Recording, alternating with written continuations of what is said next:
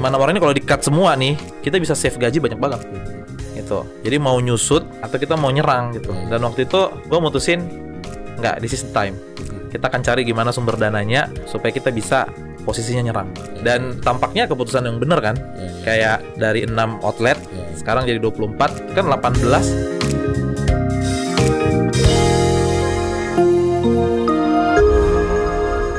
Welcome back to Ngobis, ngobrol bisnis by teman startup. Selamat datang, founders. Hari ini mau berfokus pada salah satu bisnis yang menurut gua pribadi itu menarik. Dan pasti semua orang butuh sebenarnya. Gak mungkin tidak butuh. Dan hari ini kita juga sudah kehadiran seorang narasumber. Boleh gak? Oke. Kenalin diri dulu. Hello founders, nama gue Daniel Christian Tarigan. Gue adalah CEO dan founders dari K&C Laundry. Oke. Dan juga sekaligus salah satu pengajar di universitas swasta di Jabodetabek, gitu ya. Dan K&C Laundry ini prinsipnya kita bisnisnya adalah laundry agregator. Kita punya laundry konvensional, tapi kita sekarang lagi masuk ke laundry online menjadi agregator bisnis laundry. Dimana nanti harapan kita, day orang pesan laundry semua pasti akan going to online suatu hari, dan kita bisa menjembatani para pengguna laundry dengan laundry-laundry lain yang sudah punya standar yang sudah kita berikan. Kira-kira seperti itu. That's why tadi di awal, Kak, gue ngomong kalau semua orang butuh nih. Yes. Karena nggak ada orang yang sebenarnya nggak cuci baju. Yes. Either dia mau cuci sendiri, atau dia mungkin punya ART, atau dia atau laundry. Ke laundry. Yeah. Dan kita ngomong ke generasi makin ke muda nih, makin ke sini, terus orang juga banyak yang tinggalnya mungkin di apartemen, makin meninggalkan gosok yang begini kali ya. Yang dulu pakai mesin cuci, yang panjang tuh, yang kayu. Dan akhirnya memang paling praktis ini adalah penggunaan laundry. Kalau boleh sharing sedikit, gue sendiri, Kak, baru kenal laundry itu waktu kuliah. Karena di rumah ada ART kan ya, jadi ya habis pakai taruh dah. Ketika ngekos itu kayak baru tahu, oh ternyata kalau nyuci sendiri tuh capek banget. Dan lebih mending kita ke laundry yang kiloan gitu, atau yang apapun lah ya. Terus pas balik tuh udah diplastikin kan, jadi tinggal taruh di lemari gitu. Pernah hilang nggak? Wah, sering sekali. Kaos kaki, tiba-tiba ada handuk orang masuk, kayak itu sering. Cuman udah gak bisa marah lah ya. Udahlah. Nah, tapi tadi, Kak, gue boleh manggilnya apa nih? Kak Daniel. Kalau tadi ada sedikit singgung tentang agregator, mungkin teman-teman yang belum mengerti, dan mungkin gue juga belum mengerti secara penuh gitu. Maksudnya apa sih, Kak? Oke, agregator itu konsepnya sebenarnya kayak contoh paling gampangnya itu online travel agent ya. Jadi lu ngumpulin hotel-hotel, terus lu jual di platform lu. Gitu. Cuman bedanya konsep agregator kita sedikit berbeda. Jadi yang kita jual itu brand kita. Karena gini, orang laundry nggak terlalu picky ya. Pokoknya cucian gua harus bersih, dan biasanya orang udah punya certain level of standard gitu ya. Pokoknya pengen dicuci. Ada yang enggak, gua maunya rapi, enggak, gua maunya cucian gua jangan sampai hilang. Kayak lu tadi kan, lu hilang juga ya dulu, enggak pusing kan. Tapi ada orang yang pusing kalau hilang karena bajunya baju mahal misalnya gitu kan. Nah, itu yang itu standar-standar begitu kan, lu nggak bisa mendeliver itu simply hanya dengan mengetahui merek laundrynya. Gitu. Jadi kita berusaha yang kita jual itu standarnya sama. Lu kalau laundry di aplikasi kita atau di platform kita, standarnya itu ABCDE. Nanti kita akan carikan laundry lain yang laundry yang beneran yang akan memprosesnya itu buat lu. Jadi lu taunya bertransaksi dengan kita. Tapi kita memprosesnya di orang lain. Gitu. Jadi bukan kita yang proses, orang lain yang proses, dan orang itu sudah kita tentukan standarnya gitu. Si outputnya harus sama berarti ya. Outputnya ya namanya service. Kalau mau dibilang 100% sama mungkin susah ya, tapi kurang lebih sama. Kita ada beberapa standar, misalnya kayak cucian nggak boleh hilang. Kalau hilang kita punya sistemnya untuk men-tracking. Dan kalau misalnya men-tracking kita ke-track dan memang kita salah, kita akan ganti rugi cuciannya. Dan penggantian kita klaim terbesar se-Indonesia Raya. Berapa tuh, Kak? Sampai 50 kali biaya cuci. Lu ke laundry manapun nggak akan ada yang berani klaim itu di depan, gitu kan. Walaupun nanti ujung-ujungnya setelah gontok-gontokan dengan customer, bisa aja lu lebih gede dari 50. Tapi nggak ada laundry yang berani mengklaim. Dia berani mengganti sampai 50 kali BC. Nah, kita tuh bisa. Dan karena kita punya sistemnya, membuktikan bahwa ini hilang, beneran hilang di kita, atau customernya yang lupa. Kadang customer lupa juga soalnya. Bukan niat jahat ya, cuman memang kadang ya lu baju gitu loh, lu taruh di situ, terus balik-balik punya orang lain. Gue sering loh ngalamin kayak gitu. Jadi kayak dia bilang ini bukan punya bajunya dia. Pas kita buka rekamannya, ternyata bajunya dia. Kita tunjukin rekamannya, "Pak, itu bajunya Bapak." "Oh iya, mungkin punya anak saya. Anak saya di pesantren, terus mungkin baju temennya kebawa sama dia," gitu. Jadi cerita-cerita seperti itu sebenarnya banyak, dan kita akan selalu salah kalau kita nggak bisa buktikan ke customer kalau kita benar. Kan prinsipnya customer selalu benar, bener kan? Sampai lu bisa buktikan dia salah, maka dia akan selalu benar. Bahkan gitu. Orang ngeklaimnya itu bukan baju dia, padahal baju dia. Padahal ya? Baju, memang bukan baju dia, ya, tapi baju. Bersama dalam cucian yang dia masukkan. Ya, jadi ya, baju ya. Temennya anaknya ke bawah masuk ke, nah ya, itu ya, cukup sering lah, cukup sering kita temukan kasus begitu. Nah ya. Tapi gue yakin juga Kak, lo sebagai salah satu pengajar juga tadi kan sempat ngomong di salah satu universitas. Ketika lo membuat ini, pasti lo banyak sekali melakukan riset. Nah boleh nggak Kak, lo share sedikit kayak emang sebenarnya kondisi industri bisnis laundry di Indonesia saat ini tuh seperti apa sih dan peluangnya seperti apa menurut lo? Oke, menurut gua saat ini in laundry industry itu udah crowded. Oke, very crowded dan itu become less attractive ketimbang 5-10 tahun yang lalu ya. Buktinya sekarang kita kalau buka laundry konvensional untuk mendapatkan omset yang biasanya kita dapatkan di 10 tahun lalu itu beda banget karena marketnya nggak ikut membesar. Pengusahanya makin banyak. Sementara cost terbesar di bisnis laundry itu sewa tempat. Dan sewa tempat itu fixed cost. Lu mau omset lu berapa, sewanya tetap segitu. Ujung-ujungnya lu bayangin aja, market makin gede, pengusaha makin banyak, berarti kan sewa juga tiap tahun naik. Tapi omset lu makin ngecil gitu. Jadi sangat crowded sih marketnya, terutama buat mereka yang baru mau mulai. Laundry ini tipikal bisnis yang customer yang nggak tahu ya, tapi gua rasa lu waktu kuliah dulu ke laundry cuman ke satu laundry kan. Nggak coba-coba laundry semuanya kan ya sama. Market itu seperti itu. Kalau dia udah menentukan satu tempat, dia jarang mau switch. Dan itu tantangan terbesar buat yang baru mau masuk. Itu menyenangkan buat yang udah di dalam. Karena kan lu bikin salah pun, kesalahan lu gak bener-bener bikin mereka kesel, mereka kan tetap stay. Karena mereka merasa kayak, ah laundry lain pun seperti itu kok. Daripada gua switch, mending gue stay di sini aja gitu. Kecuali lu melakukan mungkin terus-menerus atau yang bener-bener bikin dia kesel sampai dia memutuskan, oke gua akan pindah laundry. Itu yang bikin pemain barunya jadi susah banget buat masuk. Even kita masuk ke online juga membuat orang convince bahwa laundry online itu memang bagus gitu ya kualitasnya, itu juga susah banget. Situasi marketnya sekarang seperti itu. Dan COVID, semua orang ada beberapa yang dipecat kan, dan kehilangan pekerjaan, otomatis economically speaking, secara ekonomi kita akan melihat akan banyak pengusaha-pengusaha baru yang jadi pengusaha karena tuntutan, bukan karena kemauan. Laundry adalah salah satu opsi yang bisa dibilang paling mudah terlihatnya ya, walaupun nanti setelah masuk pasti mereka kaget. Baru tahu ya. Nggak gini-gini, nggak mudah-mudah amat juga gitu. Tapi laundry salah satu opsi. Gitu. Dan itu tantangannya sudah makin besar lagi. Belum lagi yang kita hadapin hari ini nih, di beberapa site kita yang di apartemen, yang punya ruko, nggak laku rukonya. Dia buka laundry. Harganya murah, ngalahin kita. Kita ketika bikin harga, itu kan kita masukkan semua, termasuk kos sewa kan. Dia kayak, ya udah yang penting ngasilin duit gitu. Dan orang-orang properti begini kan, maksudnya mereka yang punya properti nggak mau turunin harga kan. Sewa 100 juta setahun, nggak ada yang mau sewa. Ya udah gue bukain aja laundry harga 7.000 sekilo. Walaupun mungkin omsetnya sebulan juga nggak sampai 10 juta. Untungnya mungkin nggak nyampe 5 juta. Ibarat kata kalau kita ngomong ekonomis, mending lu sewain dengan harga lebih murah dong dari 100, tapi dia nggak mau.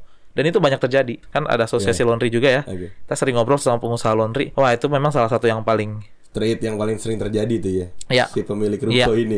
Lu buka laundry, lu sewa tempat, terus yang punya habis masa sewa, dia bikin di tempat yang lu bikin. Dan customer lu kayak kalau lu nggak punya brand, customer lu kan kayak ya udahlah gue bisa laundry sini, ganti nama, ya udah ganti, tetap cuci. Jadi itu udah cukup sering terjadi sih. Berarti ini PR lu ya, K&C Laundry adalah yang tadi. Bagaimana lu bisa menyampaikan ke orang-orang ya kalau memang lu bisa menjamin online laundry itu bagus hasilnya. Itu PR terbesar kita sekarang. PR-nya ya. Dan tadi ada satu hal yang menarik yang mungkin gue bisa garis bawahin. Kalau sempat ngomong kalau service tadi kayak gue nggak pernah ganti tempat laundry. Ini gue sering ngobrol sama teman-teman gue, sama Kevin dan yang lain juga.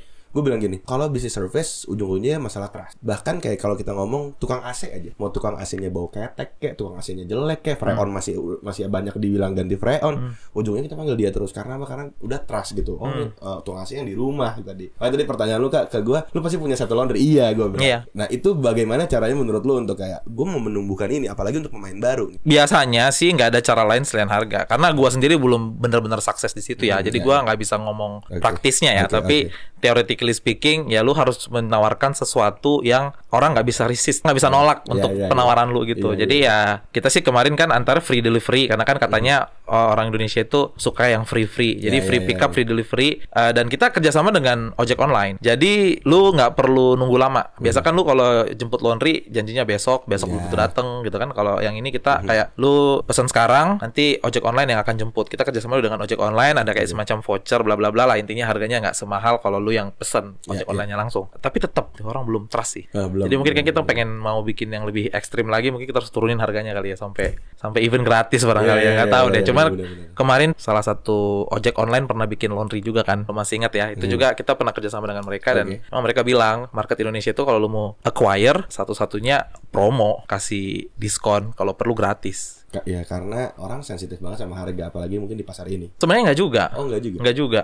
Karena kita jual harga premium banget loh. Oh ya. Kita strategi harga kita adalah kita jual termahal. Tapi maksudnya ini ngomongin ini nggak segmentasinya juga nggak gitu? Atau... Iya kita mainnya segmen, dan customer kita bukan yang akan tergoda dengan orang-orang ketika laundry di sebelah kita buka dengan harga 7.000 gitu misalnya kita 11.000 nggak pindah juga sih.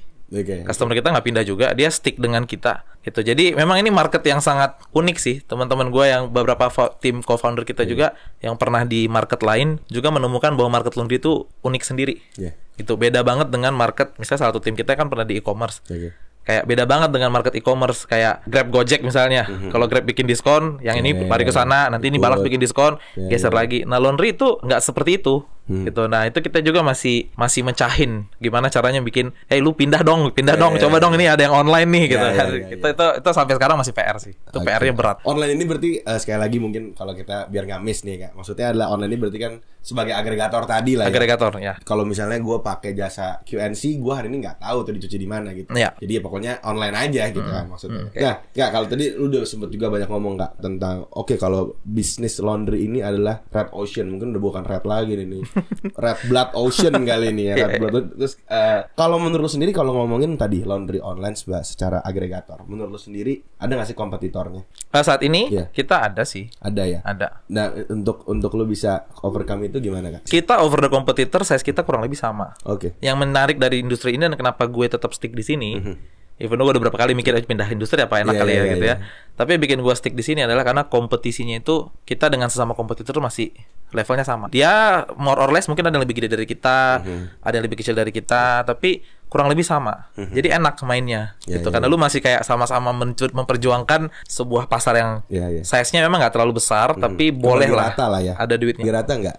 Enggak sih, kita bahkan kan lu kalau cari jurnal dan segala macam laundry itu nggak ada marketnya, nggak ada size-nya. Jadi kita estimate itu sendiri gitu. Kita bikin estimation kita sendiri. So, mungkin karena ukuran tadi kurang lebih sama, jadi ya satu level lah ya. Satu level. Jadi bersaingnya tuh masih enak. Dan ya sekarang gua ngomong deh, kalau lu mau laundry emang ada satu brand yang muncul di kepala lu? Nggak ada juga gitu. Jadi kayak kita masih banyak orang yang bisa memperebutkan posisi top of mind brand tadi. Kecuali laundry mahal ya, kalau laundry mahal yang satuan, yang dry clean gitu emang udah ada top of mind brandnya. Tapi buat yang laundry sehari-hari, cucian baju-baju sehari-hari kan belum ada gitu. Jadi masih sangat ada peluang, walaupun sudah berdarah-darah. Berarti kalau kita ngomong gini, kalau seumpama salah satu pemain besar masuk terus tiba-tiba jebretin duit, udah ada, nggak berhasil, gagal. Udah ada. Nah sejauh ini nih Kak, untuk lu tadi disebut ngomong kayak pokoknya PR kita adalah mengedukasi, edukasi dan memperkenalkan kalau online ini itu PR terbesarnya. Sejauh ini apa sih yang lu sudah dilakukan dan mungkin lu boleh sharing gitu? Kita sekarang nomor satu sebenarnya, kalau lu mau tahu sesuatu kan lu harus ngerti marketnya dulu. Dan memang kita untuk market riset kita budgetnya cukup gede, dan yang kita lakukan juga cukup intens. Jadi kita harus benar-benar tahu market itu maunya apa. Nah kita udah tahu nih market maunya apa. Cuman memang ketika kita tanya kepada customernya, mereka juga nggak bisa mendefine kadang-kadang. Jadi di sekolah bisnis itu kan kita belajar ada level produk kita ada berapa ya. Salah satunya dilihat dari sisi pengambilan keputusannya. Ada yang low involvement istilahnya, ada yang high involvement. High involvement itu kayak lu beli mobil, lu pasti mikir dan mempertimbangkan banyak hal. Low involvement itu kayak lu beli tisu. Kalau lu ke Indomaret beli tisu, ya udah lu nggak akan memikir terlalu panjang atau galau gue mau beli ini atau ini gitu kan. Nah laundry itu termasuk yang itu, yang low involvement. Jadi orang sekarang gue tanya pertimbangan lu beli tisu, mungkin lu juga nggak bener-bener diskon ya. Buy one get one. Pokoknya diskon ambil. Kalau di banded jadi satu terus ambil. Langsung lu ambil. Orang lain mungkin beda lagi. Jadi tipikal industri ini, tipikal barang seperti itu. Setiap orang punya persepsinya sendiri-sendiri, tapi tetap ngambil produk yang sama. Jadi susah banget lu untuk mendrive orang untuk tolong ambil barang gue. Dan budgetnya akan terlalu besar kalau lu dekati dengan personal selling. Kayak satu orang jual satu-satu, itu mungkin budgetnya akan terlalu besar.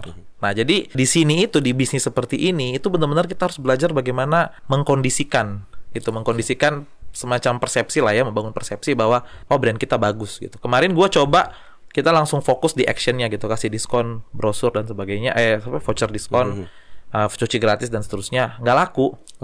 Karena orang nggak familiar katanya. Pas kita riset lagi kan, kenapa sih nggak laku? Ada berapa tuh yang kasih masukan? Karena gue nggak tahu. Maksudnya gue tahu ini laundry, tapi gue nggak tahu cucian gue bakal dibawa kemana dan lu butuh tahu itu. Ya nggak tahu, something's not right aja. Jadi dia bahkan nggak bisa ngomong juga, something's not right aja. Gue tahu lu kasih gue voucher, gue nggak terdorong untuk menggunakannya.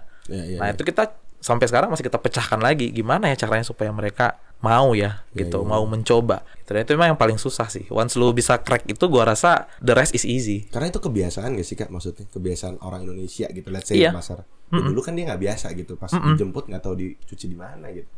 Dan kebiasaan itu yang harus dirubah, yang mungkin agak sulit kan. Betul. PR terbesarnya. Betul. Membuat orang mau mencoba pertama kali. Itu PR terbesar ya sekarang. Tapi ini kita dari tim juga udah sempat riset sedikit kalau K&C Laundry ini juga akhirnya masuk ke marketplace di Blibli. Nah, ini impact-nya seperti apa sih, Kak? Di Blibli ini kita belum dapat product market fit yang tepat sih. Gitu. Jadi Bliblinya juga udah berapa kali support kita. Kayak iklanin kita dan seterusnya gitu. Ini sekarang yang terbaru kita sama Shopee. Jadi Shopee kayaknya baru benar-benar baru 2 hari lalu, 3 hari lalu produk kita sekarang udah bisa ada di Shopee, tapi tetap konsepnya voucher. Jadi lu harus redeem di tempat lain, which is itu juga yang membuat susah kan. Redeem point di tempat lain gimana? Jadi lu beli vouchernya dulu. Baru kalau lu mau pakai vouchernya lu redeem di tempat lain. Jadi kayak lu ke aplikasi kita dulu atau ke website kita. Jadi lu di Shopee itu cuman beli vouchernya doang. Nah, kalau di Blibli, lu beli jasanya di situ. Cuman masalahnya belum ada kategori itu. Belum ada kategori. Kategori jasa itu belum ada di Blibli. Itu adanya kategori TIVO, ticket and voucher. Masuknya ke voucher lagi. Nah, customer itu kalau lu suruh dia beli dulu vouchernya, execute di tempat lain, itu 2 step kan, itu juga susah juga. Nah, kita coba sekarang di marketplace. Bisa nggak sih orang ordernya dari marketplace langsung? Nah, itu sedang kita coba sekarang, lagi tahap ya kalau di sekolah bisnis itu lagi alpha testing lah gitu ya, lagi menuju alpha testing. Kita lihat secara produk oke nggak sih, bisa nggak sih? Dan ya belum tahu lah hasilnya. Ini masih dalam tahap riset. Okay. Sejauh ini kan tapi K&C Laundry sudah mencapai 20 outlet. 24. Berarti outlet ini dalam artian apa nih? Jadi konsep model bisnis kita kalau laundry konvensional di luar yang digital tadi ya. Okay. Jadi kita ini punya 2 produk dan even sebenarnya kita 2 perusahaan yang berbeda. Kita punya induknya which is K&C Laundry yang sekarang. Dan kita nanti punya subsidiary-nya lagi dibikin, which is itu adalah laundry online-nya. Jadi laundry online yang kita bicarakan dari tadi itu subsidiary sebenarnya. Yang mainnya ini 24 outlet ini. Iya, yang mainnya itu masih laundry konvensional, tapi model bisnis kita memang agak beda. Model bisnis kita itu kayak kita punya banyak outlet, tapi kita produksinya di satu tempat. Jadi itu cuma buat pick up doang gitu. Iya, tapi outlet yang kita maksud itu benar-benar kayak laundry. Jadi bukan kayak agent yang lu sambil toko lain gitu. Itu benar-benar dedicated outlet. Cuman karena lu cuman outlet, berarti lu cukup beroperasi di space yang mungkin cuma 9 meter persegi. Kalau laundry kan nggak mungkin cuma 9 meter, pasti harus lebih gede. Nah, karena cuman outlet, lu bisa di 9 meter persegi, otomatis space-space kecil di beberapa tempat, kayak misalnya kios, atau kita di kota lain kita ada di hotel yang relatif kecil, biasa ada area lobbynya kan, yang agak gede kan, di situ di partisi, terus kasih kaca, terus kita di dalam, kayak gitu-gitu konsepnya. Jadi itu kayak luasnya cuma 12 meter persegi, 9 meter persegi, nah itu cuma outlet. Nah itu definisi outlet kita. Nanti kita akan oper ke workshop, tempat mengerjakan cuciannya. Nah 24 itu 24 outlet itu dan workshop juga sih. Ada di kota mana gitu? Sekarang kita kebanyakan Indonesia Timur ya, Sulawesi Selatan terutama ya. Kalau di Sulawesi Selatan kita ada di 5 kotanya Sulawesi Selatan. Terus yang akan buka ini 1 lagi di Kendari. Terus akan buka yang minggu depan atau 2 minggu depan akan buka itu di Labuan Bajo. Itu lo sendiri ada ide nggak? Apa sih strategi kenapa lo fokus di Indonesia Timur? Karena brand kita dikenal di sana. Kita di Makassar, K&C Laundry cukup dikenal. Dan ketika orang-orang Indonesia Timur kan dia refernya selalu ke Makassar kan. Kita kayak Makassar tuh kayak ibu kotanya Indonesia Timur gitu. Jadi it's easier untuk move our brand ke Indonesia Timur gitu. Karena jualan juga lebih gampang sih, karena bilang K&C Laundry orang udah tahu gitu, dan dia pengen buka di kotanya dia. Nah itu 24 outlet berapa lama sih Kak? Sebenarnya pas kemarin pandemi strikes, kita kehilangan banyak sekali outlet. Dan jadi sisa 6. Jadi 24 itu sebenarnya hanya dalam pandemi ini aja, 18-nya gitu. Setelah udah dari ini 6 terus baru sekarang ada baru lagi 18 berarti. Jadi 18 okay, itu okay. Dalam 2 tahun terakhir. Berarti gitu. Lumayan cepat ya. Cepat karena kita jual kemitraan sekarang. Oke. Kita sekarang pokoknya strateginya kita mau bertumbuh pakai uangnya orang. Oke. Gitu. Okay, kita nggak pakai uang kita lagi. Gitu. Tapi berarti kan masih ada dua-duanya dapat benefit yang sama pastinya. Iya. Berarti itu lu sering kan kita juga follow nih Kak di Instagram. Itu sering cabut-cabutan pergi-pergi ya. salah satunya itu. Untung lah emang doyan jalan-jalan ya. Jadi sekalian deh ya. Iya, pas deh.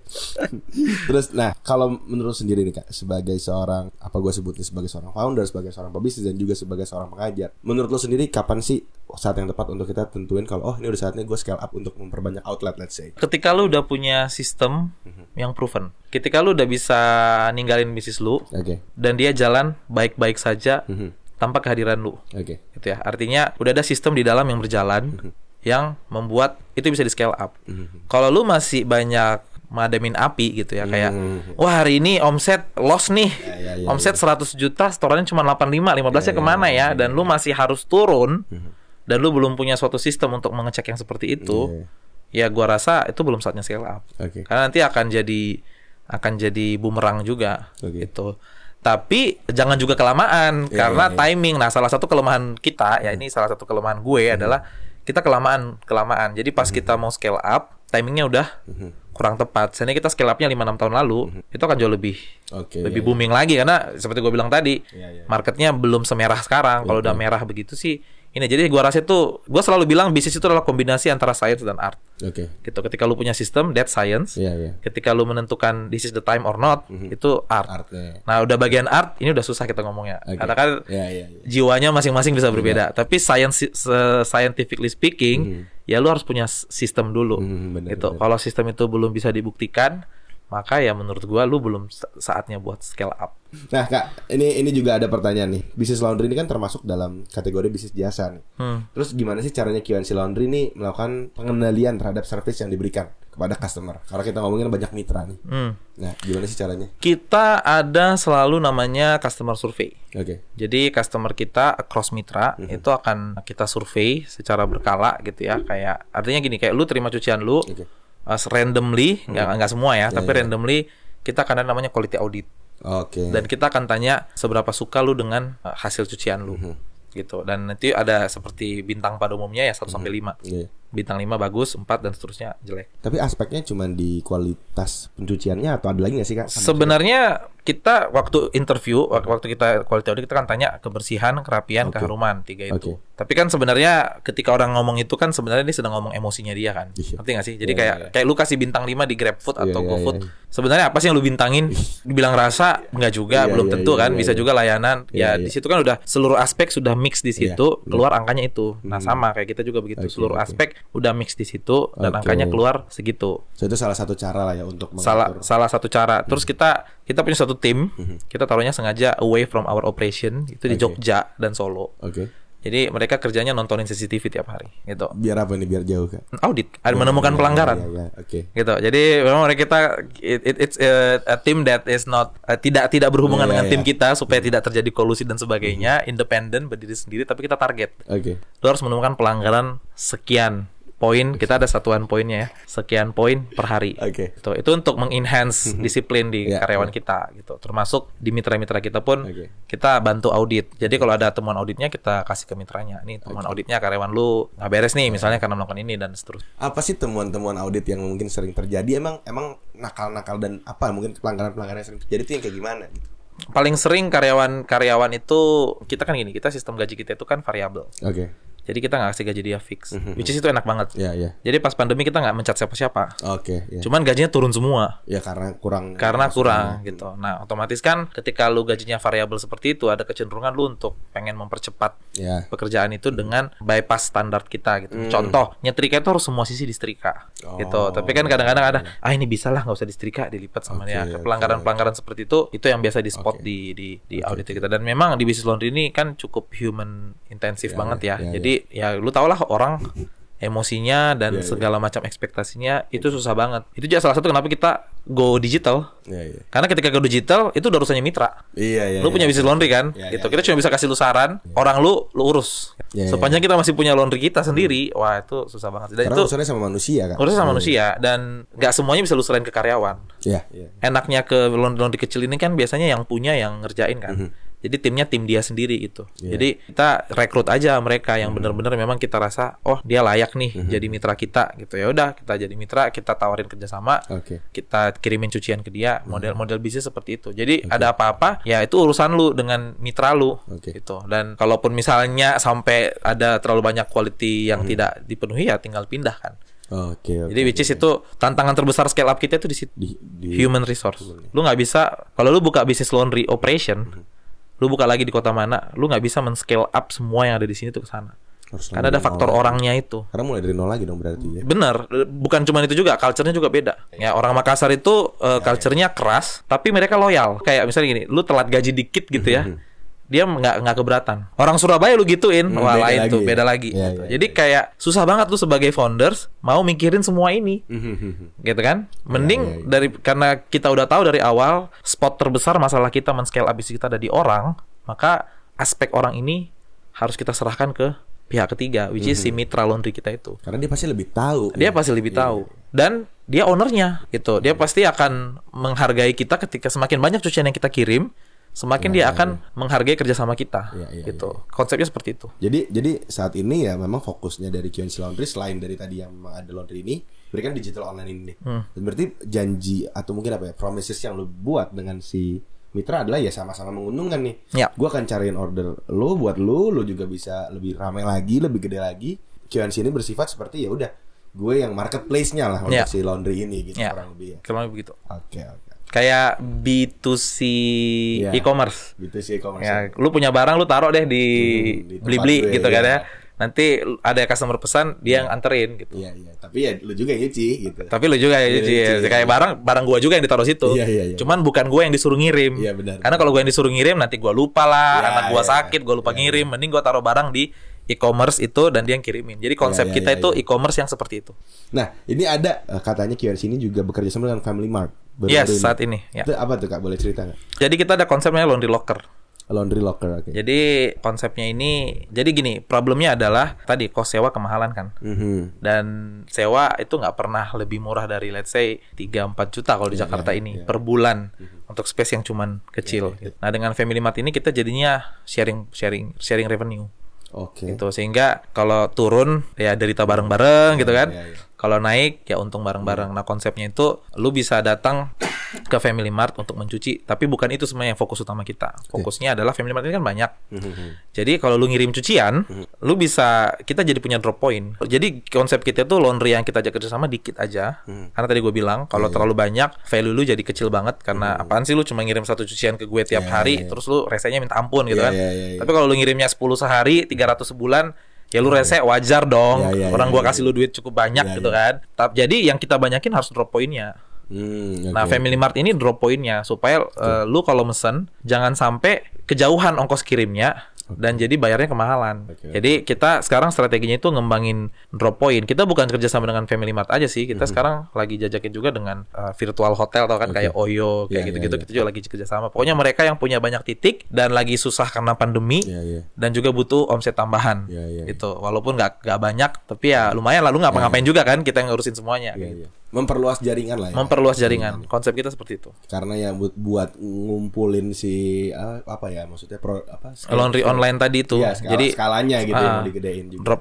Dropnya di situ. Jadi nanti titiknya itu udah ada semua. Gitu. Kayak di Jakarta kita akan sebar sampai ratusan titik lah gitu. Karena yang sering terjadi sama kompetitor kita kayak di daerah ini belum ada gitu. Nah, kita maunya ketika lu pesen jangan sampai lu udah mau. Karena kan gue bilang tadi setengah mati banget lu nyari orang. Giliran orangnya udah mau lu nggak ada. Kan? Jadi kalau sebisa mungkin ketika orang mau harus ada gitu. Kalau enggak gue udah males sekali gue cek di tempat gue nggak ada udah. Nggak akan balik lagi. Gak mungkin minggu depan gue cek lagi ya gitu kayak ada kan. Lu butuh waktu lagi untuk mengakuisisi dia. Which is cost-nya juga gede banget mengakuisisi pelanggan itu. Nah, setelah Covid-19 ini nih Kak. Apa sih rencana atau mungkin plan yang lo mau lakukan ke K&C? Tapi mungkin kemarin tertunda nih karena Covid. Sebenarnya nggak ada yang tertunda. Plan kita. yang ada malah ya tadi makin cepat kita tumbuh ya. Jadi cuman memang secara keuangan ini memang masa yang sulit sekali sih. Betul. Karena ya Jakarta mungkin udah mulai naik ya. Tapi kan sekarang basis kita yang terbesar kan di Makassar.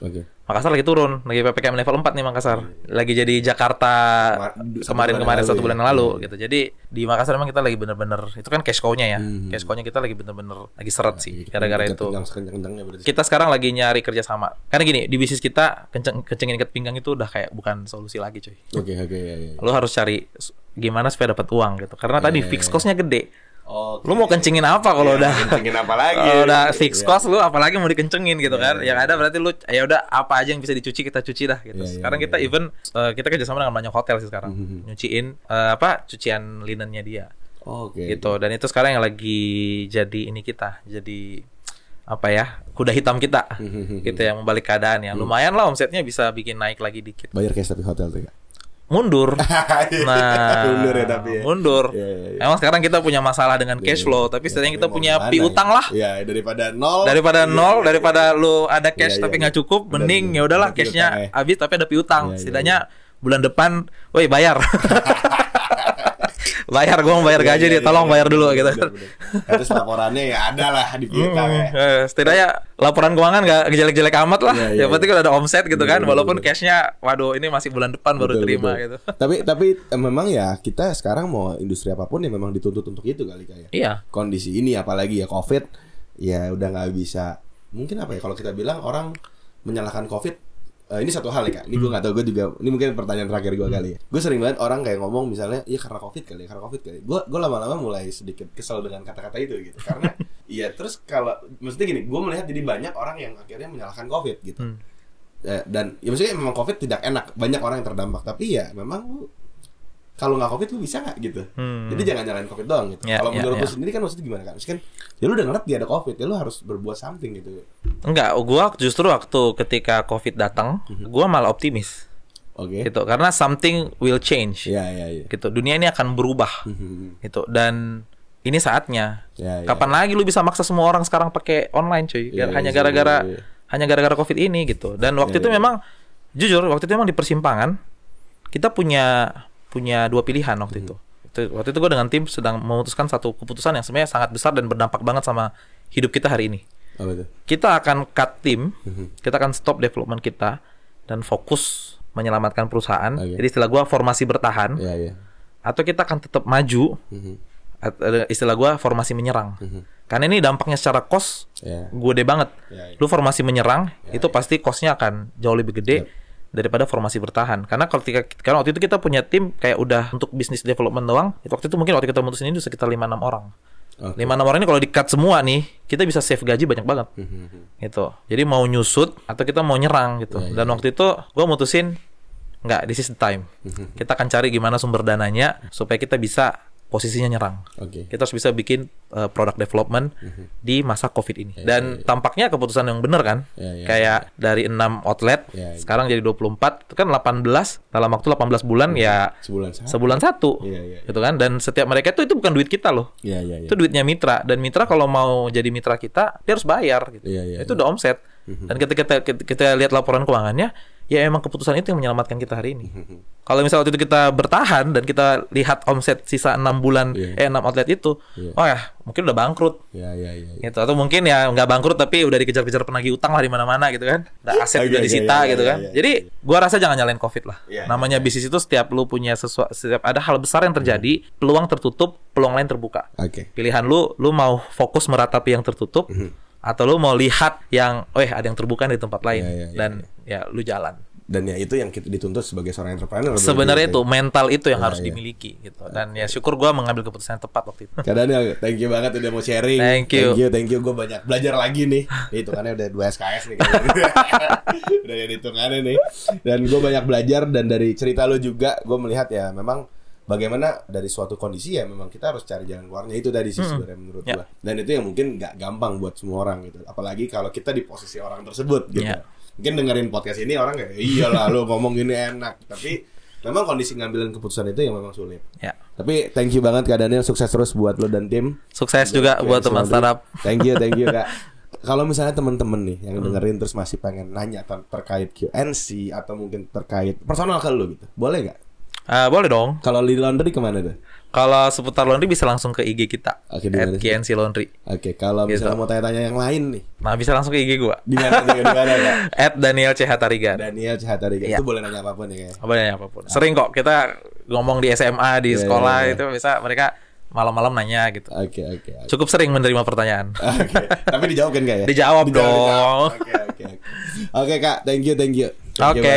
Sukses terus dari kita tim, dan juga senang bisa akhirnya ngobrol juga sama Kak Daniel. Ya. Oke, teman-teman, thank you for listening. Kita ketemu lagi di podcast selanjutnya. Bye-bye.